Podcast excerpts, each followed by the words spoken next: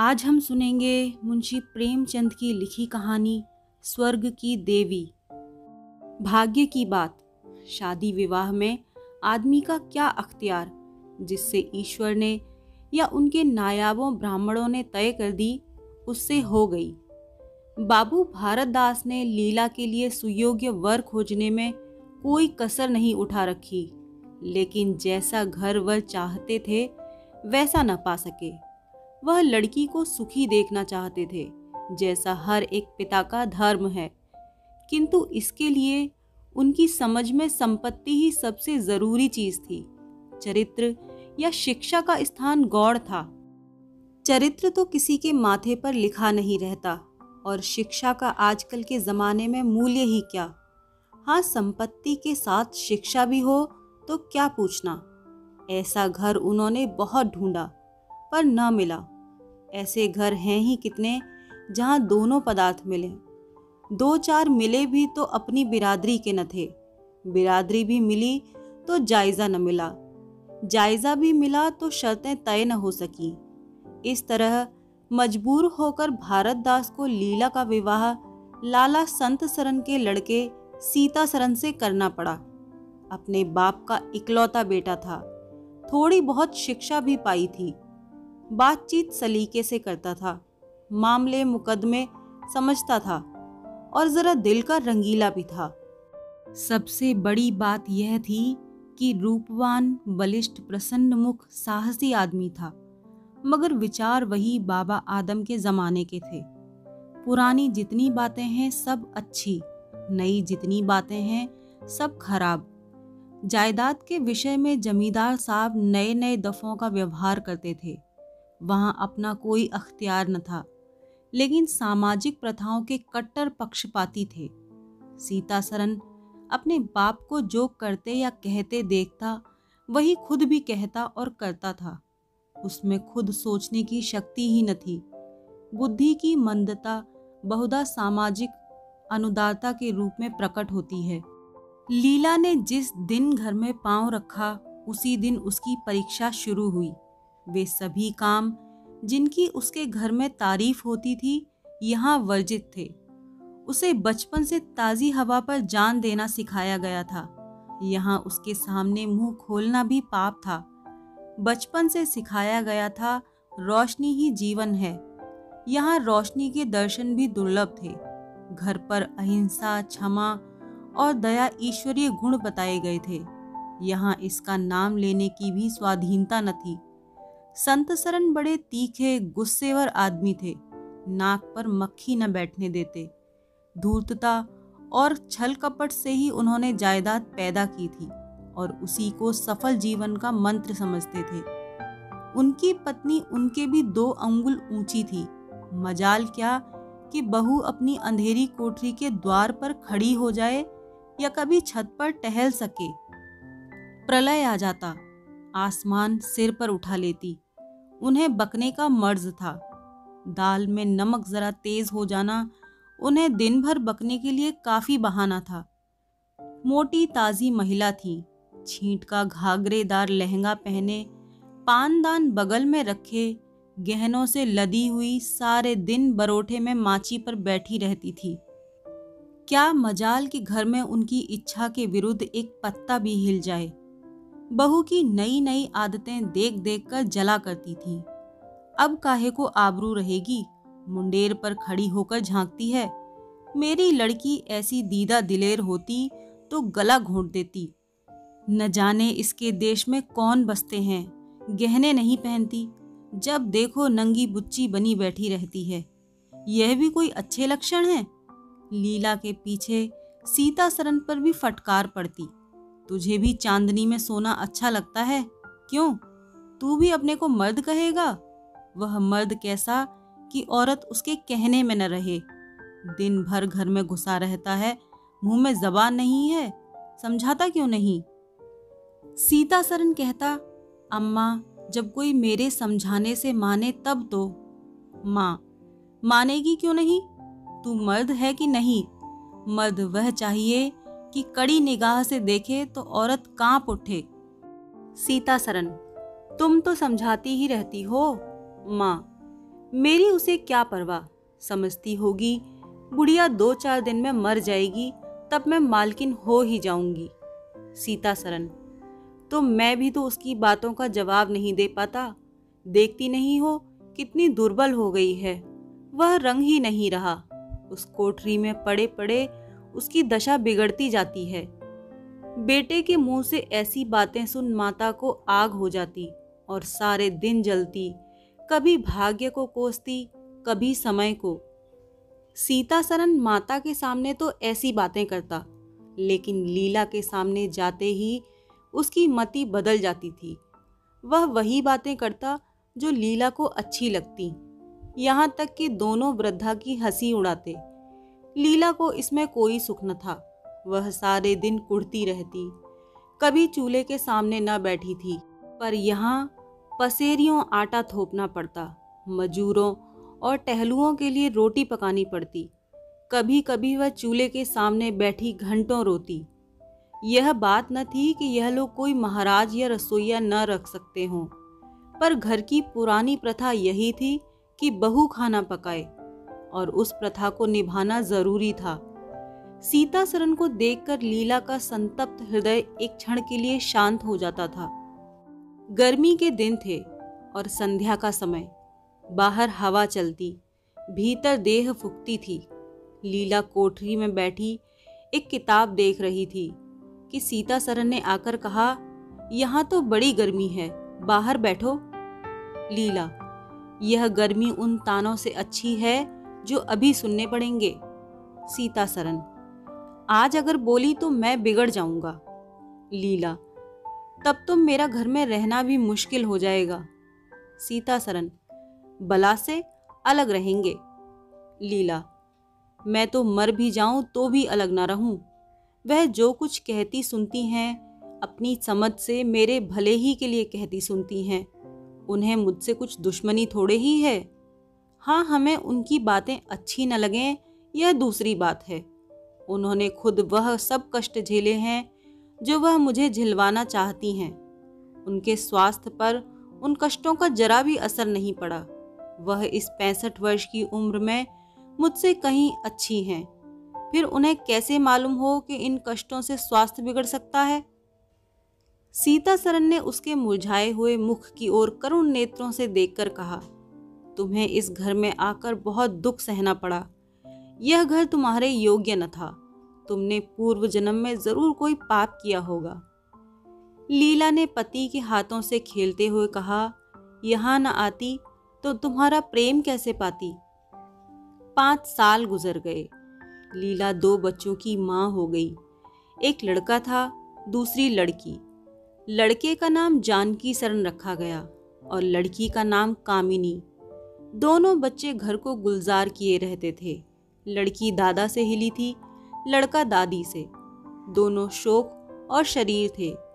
गाली दे बैठना, मुँह चिढ़ा देना तो उनके लिए मामूली बात थी। दिन भर खाते और आए दिन बीमार पड़े रहते। लीला ने खुद सभी कष्ट सह लिए थे, पर बच्चों में बुरी आदतों का पड़ना उसे बहुत बुरा मालूम होता था। किंतु उसकी कौन सुनता था? बच्चों की माता होकर उसकी अब गणना ही न रही थी। जो कुछ थे, बच्चे थे। वह कुछ न थी। उसे किसी बच्चे को डांटने का भी अधिकार न था। सास फाड़ खाती थी। सबसे बड़ी आपत्ति यह थी कि उसका स्वास्थ्य अब और भी खराब हो गया था। प्रसव काल में उसे वे अत्याचार सहने पड़े जो अज्ञान, मूर्खता और अंधविश्वास ने सौर की रक्षा के लिए गढ़ रखे हैं। उस काल कोठरी में जहाँ हवा का गुजर था न प्रकाश का, न सफ़ाई का, चारों ओर दुर्गंध और सीलन और गंदगी भरी हुई थी। उसका कोमल शरीर सूख गया। एक जो कसर रह गई थी, वह दूसरी बार पूरी हो गई। चेहरा पीला पड़ गया, आँखें धस गईं। ऐसा मालूम होता बदन में खून ही नहीं रहा, सूरत ही बदल गई। गर्मियों के दिन थे। एक तरफ़ आम पके, दूसरी तरफ़ खरबूजे। इन दोनों फलों की ऐसी अच्छी फ़सल पहले कभी न हुई थी। अब की इनमें इतनी मिठास न जाने कहाँ से आ गई थी कि कितना ही खाओ, मन ही न भरे। संत सरन के इलाके से आम और खरबूजों के टोकरे भरे चले आते थे। सारा घर खूब उछल उछल कर खाता था। बाबू साहब पुरानी हड्डी के आदमी थे। सवेरे एक सैकड़े आमों का नाश्ता करते फिर पसेरी भर खरबूजे चट कर जाते। मालकिन उनसे पीछे रहने वाली न थी। उन्होंने तो एक वक्त का भोजन ही बंद कर दिया था। अनाज सड़ने वाली चीज़ नहीं, आज नहीं कल खर्च हो जाएगी।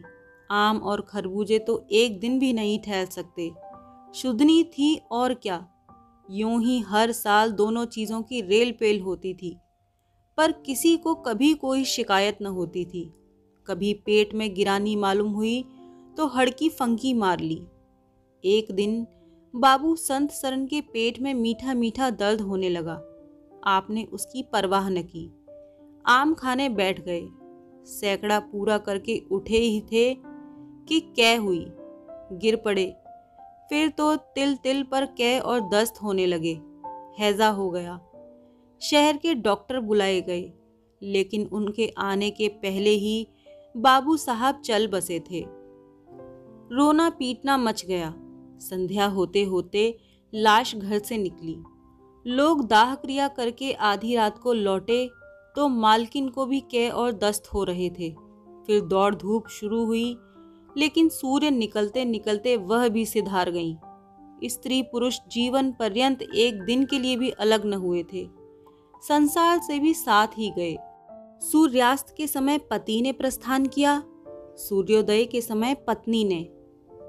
लेकिन मुसीबतों का अभी अंत न हुआ था। लीला तो संस्कार की तैयारियों में लगी थी। मकान की सफ़ाई की तरफ़ किसी ने ध्यान न दिया। तीसरे दिन दोनों बच्चे दादा दादी के लिए रोते रोते बैठक में जा पहुँचे। वहाँ एक आले पर खरबूजा कटा हुआ पड़ा था। दो तीन कलमी आम भी रखे थे। इन पर मक्खियाँ भिनक रही थी। जानकी ने एक तिपाई पर चढ़कर दोनों चीज़ें उतार ली और दोनों ने मिलकर खाई। शाम होते होते दोनों को हैजा हो गया और दोनों माँ बाप को रोता छोड़ चल बसे। घर में अंधेरा हो गया। तीन दिन पहले जहाँ चारों तरफ़ चहल पहल थी, वहाँ अब सन्नाटा छाया हुआ था। किसी के रोने की आवाज़ भी सुनाई न देती थी। रोता ही कौन? ले दे के कुल दो प्राणी रह गए थे और उन्हें रोने की सुध न थी। लीला का स्वास्थ्य पहले भी कुछ अच्छा न था, अब तो वह और भी बेजान हो गई। उठने बैठने की भी शक्ति न रही, हर दम खोई सी रहती, न कपड़े लत्तों की सुध थी, न खाने पीने की।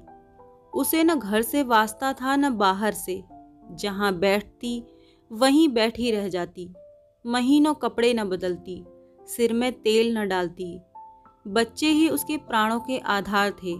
जब वही न रहे तो मरना और जीना बराबर था। रात दिन यही मनाया करती कि भगवान यहाँ से ले चलो। सुख दुख सब भुगत चुकी, अब सुख की लालसा नहीं है। लेकिन बुलाने से मौत किसी को आई है? सीता सरन भी पहले तो बहुत रोया धोया। यहाँ तक कि घर छोड़कर भाग जाता था। लेकिन ज्यो ज्यो दिन गुजरते थे, बच्चों का शोक उसके दिल से मिटता जाता था। संतान का दुख तो कुछ माता ही को होता है। धीरे धीरे उसका जी संभल गया। पहले की भांति मित्रों के साथ हँसी दिल लगी होने लगी। यारों ने और भी चंग पर चढ़ाया। अब घर का मालिक था, जो चाहे कर सकता था। कोई उसका हाथ रोकने वाला न था। सैर सपाटे करने लगा। कहाँ तो लीला को रोते देख उसकी आँखें सजल हो जाती थीं। कहाँ अब उसे उदास और शोक मग्न देखकर झुंझला उठता। ज़िंदगी रोने के लिए तो नहीं है। ईश्वर ने लड़के दिए थे। ईश्वर ही ने छीन लिए। क्या लड़कों के पीछे प्राण दे देना होगा? लीला यह बातें सुनकर भौचक रह जाती। पिता के मुँह से ऐसे शब्द निकल सकते हैं? संसार में ऐसे प्राणी भी हैं। होली का दिन था। मर्दाने में गाना बजाना हो रहा था। मित्रों की दावत का भी सामान किया गया था। अंदर लीला ज़मीन पर पड़ी हुई रो रही थी। त्योहारों के दिन उसे रोते ही कटते थे। आज बच्चे होते तो अच्छे अच्छे कपड़े पहने कैसे उछलते फिरते। वही न रहे तो कहाँ की तीज और कहाँ का त्योहार। सहसा सीता सरन ने आकर कहा, क्या दिन भर रोती ही रहोगी? जरा कपड़े तो बदल डालो। आदमी बन जाओ। यह क्या तुमने अपनी गत बना रखी है? लीला, तुम जाओ अपनी महफिल में बैठो। तुम्हें मेरी क्या फ़िक्र पड़ी है? सीता सरन, क्या दुनिया में और किसी के लड़के नहीं मरते? तुम्हारे ही सिर पर यह मुसीबत आई है। लीला, यह बात कौन नहीं जानता? अपना अपना दिल ही तो है, उस पर किसी का बस नहीं। सीता सरन मेरे साथ भी तो तुम्हारा कुछ कर्तव्य है। लीला ने कौतूहल से पति को देखा, मानो उसका आशय नहीं समझी। फिर मुँह फेर कर रोने लगी। सीता सरन मैं अब इस मनहूसियत का अंत कर देना चाहता हूँ। अगर तुम्हारा दिल अपने काबू में नहीं है तो मेरा भी दिल अपने काबू में नहीं है। मैं अब ज़िंदगी भर मातम नहीं मना सकता। लीला, तुम राग रंग मनाते हो मैं तुम्हें मना तो नहीं करती। मैं रोती हूँ तो रोने क्यों नहीं देते? सीता सरन मेरा घर रोने के लिए नहीं है। लीला, अच्छी बात है, तुम्हारे घर में न रोऊँगी। लीला ने देखा, मेरे स्वामी मेरे हाथों से निकले जा रहे हैं। उन पर विषय का भूत सवार हो गया है, और कोई समझाने वाला नहीं। वह अपने होश में नहीं है, मैं क्या करूँ? अगर मैं चली जाती हूँ तो थोड़े ही दिनों में सारा घर मिट्टी में मिल जाएगा और इनका वही हाल होगा, जो स्वार्थी मित्रों के चंगुल में फंसे हुए नौजवान रईसों का होता है। कोई उल्टा घर में आ जाएगी और इनका सर्वनाश कर देगी। ईश्वर, मैं क्या करूँ? अगर इन्हें कोई बीमारी हो जाती है तो क्या मैं उस दशा में इन्हें छोड़कर चली जाती? कभी नहीं। मैं तन मन से इनकी सेवा करती, ईश्वर से प्रार्थना करती देवताओं की मनौतियाँ करती। माना इन्हें शारीरिक रोग नहीं है, लेकिन मानसिक रोग अवश्य है।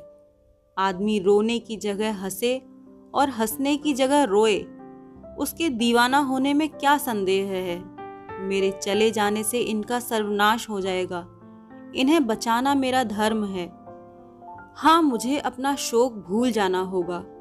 रोऊँगी। रोना तो तकदीर में लिखा ही है। रोऊँगी लेकिन हंस हंस कर अपने भाग्य से लड़ूँगी। जो जाते रहे, उनके नाम को रोने के सिवा और कर ही क्या सकती हूँ। लेकिन जो है, उसे न जाने दूँगी। ए टूटे हुए हृदय, आज तेरे टुकड़ों को जमा करके एक समाधि बनाऊँ और अपने शोक को उसके हवाले कर दूँ। ओ रोने वाली आँखें, आओ मेरे आंसुओं को अपने विहंसित छटा में छिपा लो। आओ मेरे आभूषणों मैंने बहुत दिनों तक तुम्हारा अपमान किया। मेरा अपराध क्षमा करो। तुम मेरे भले दिनों के साथी हो। तुमने मेरे साथ बहुत विहार किए हैं। अब इस संकट में मेरा साथ दो, मगर दगा न करना। मेरे भेदों को छिपाए रखना।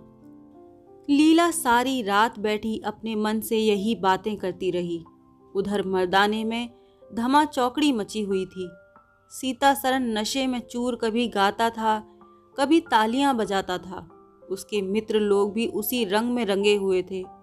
मालूम होता था इनके लिए भोग विलास के सिवा और कोई काम नहीं है।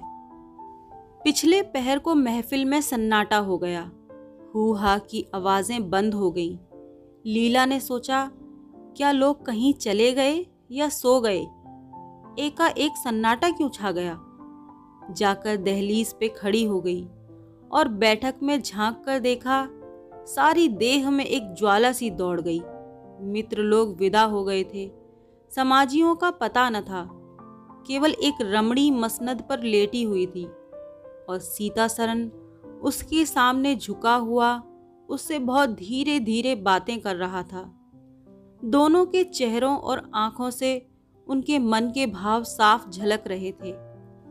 एक की आँखों में अनुराग था दूसरी की आँखों में कटाक्ष, एक भोला भाला हृदय, एक मायावी रमणी के हाथों लुटा जाता था। लीला की संपत्ति को उसकी आँखों के सामने एक छलनी चुराए लिए जाती थी।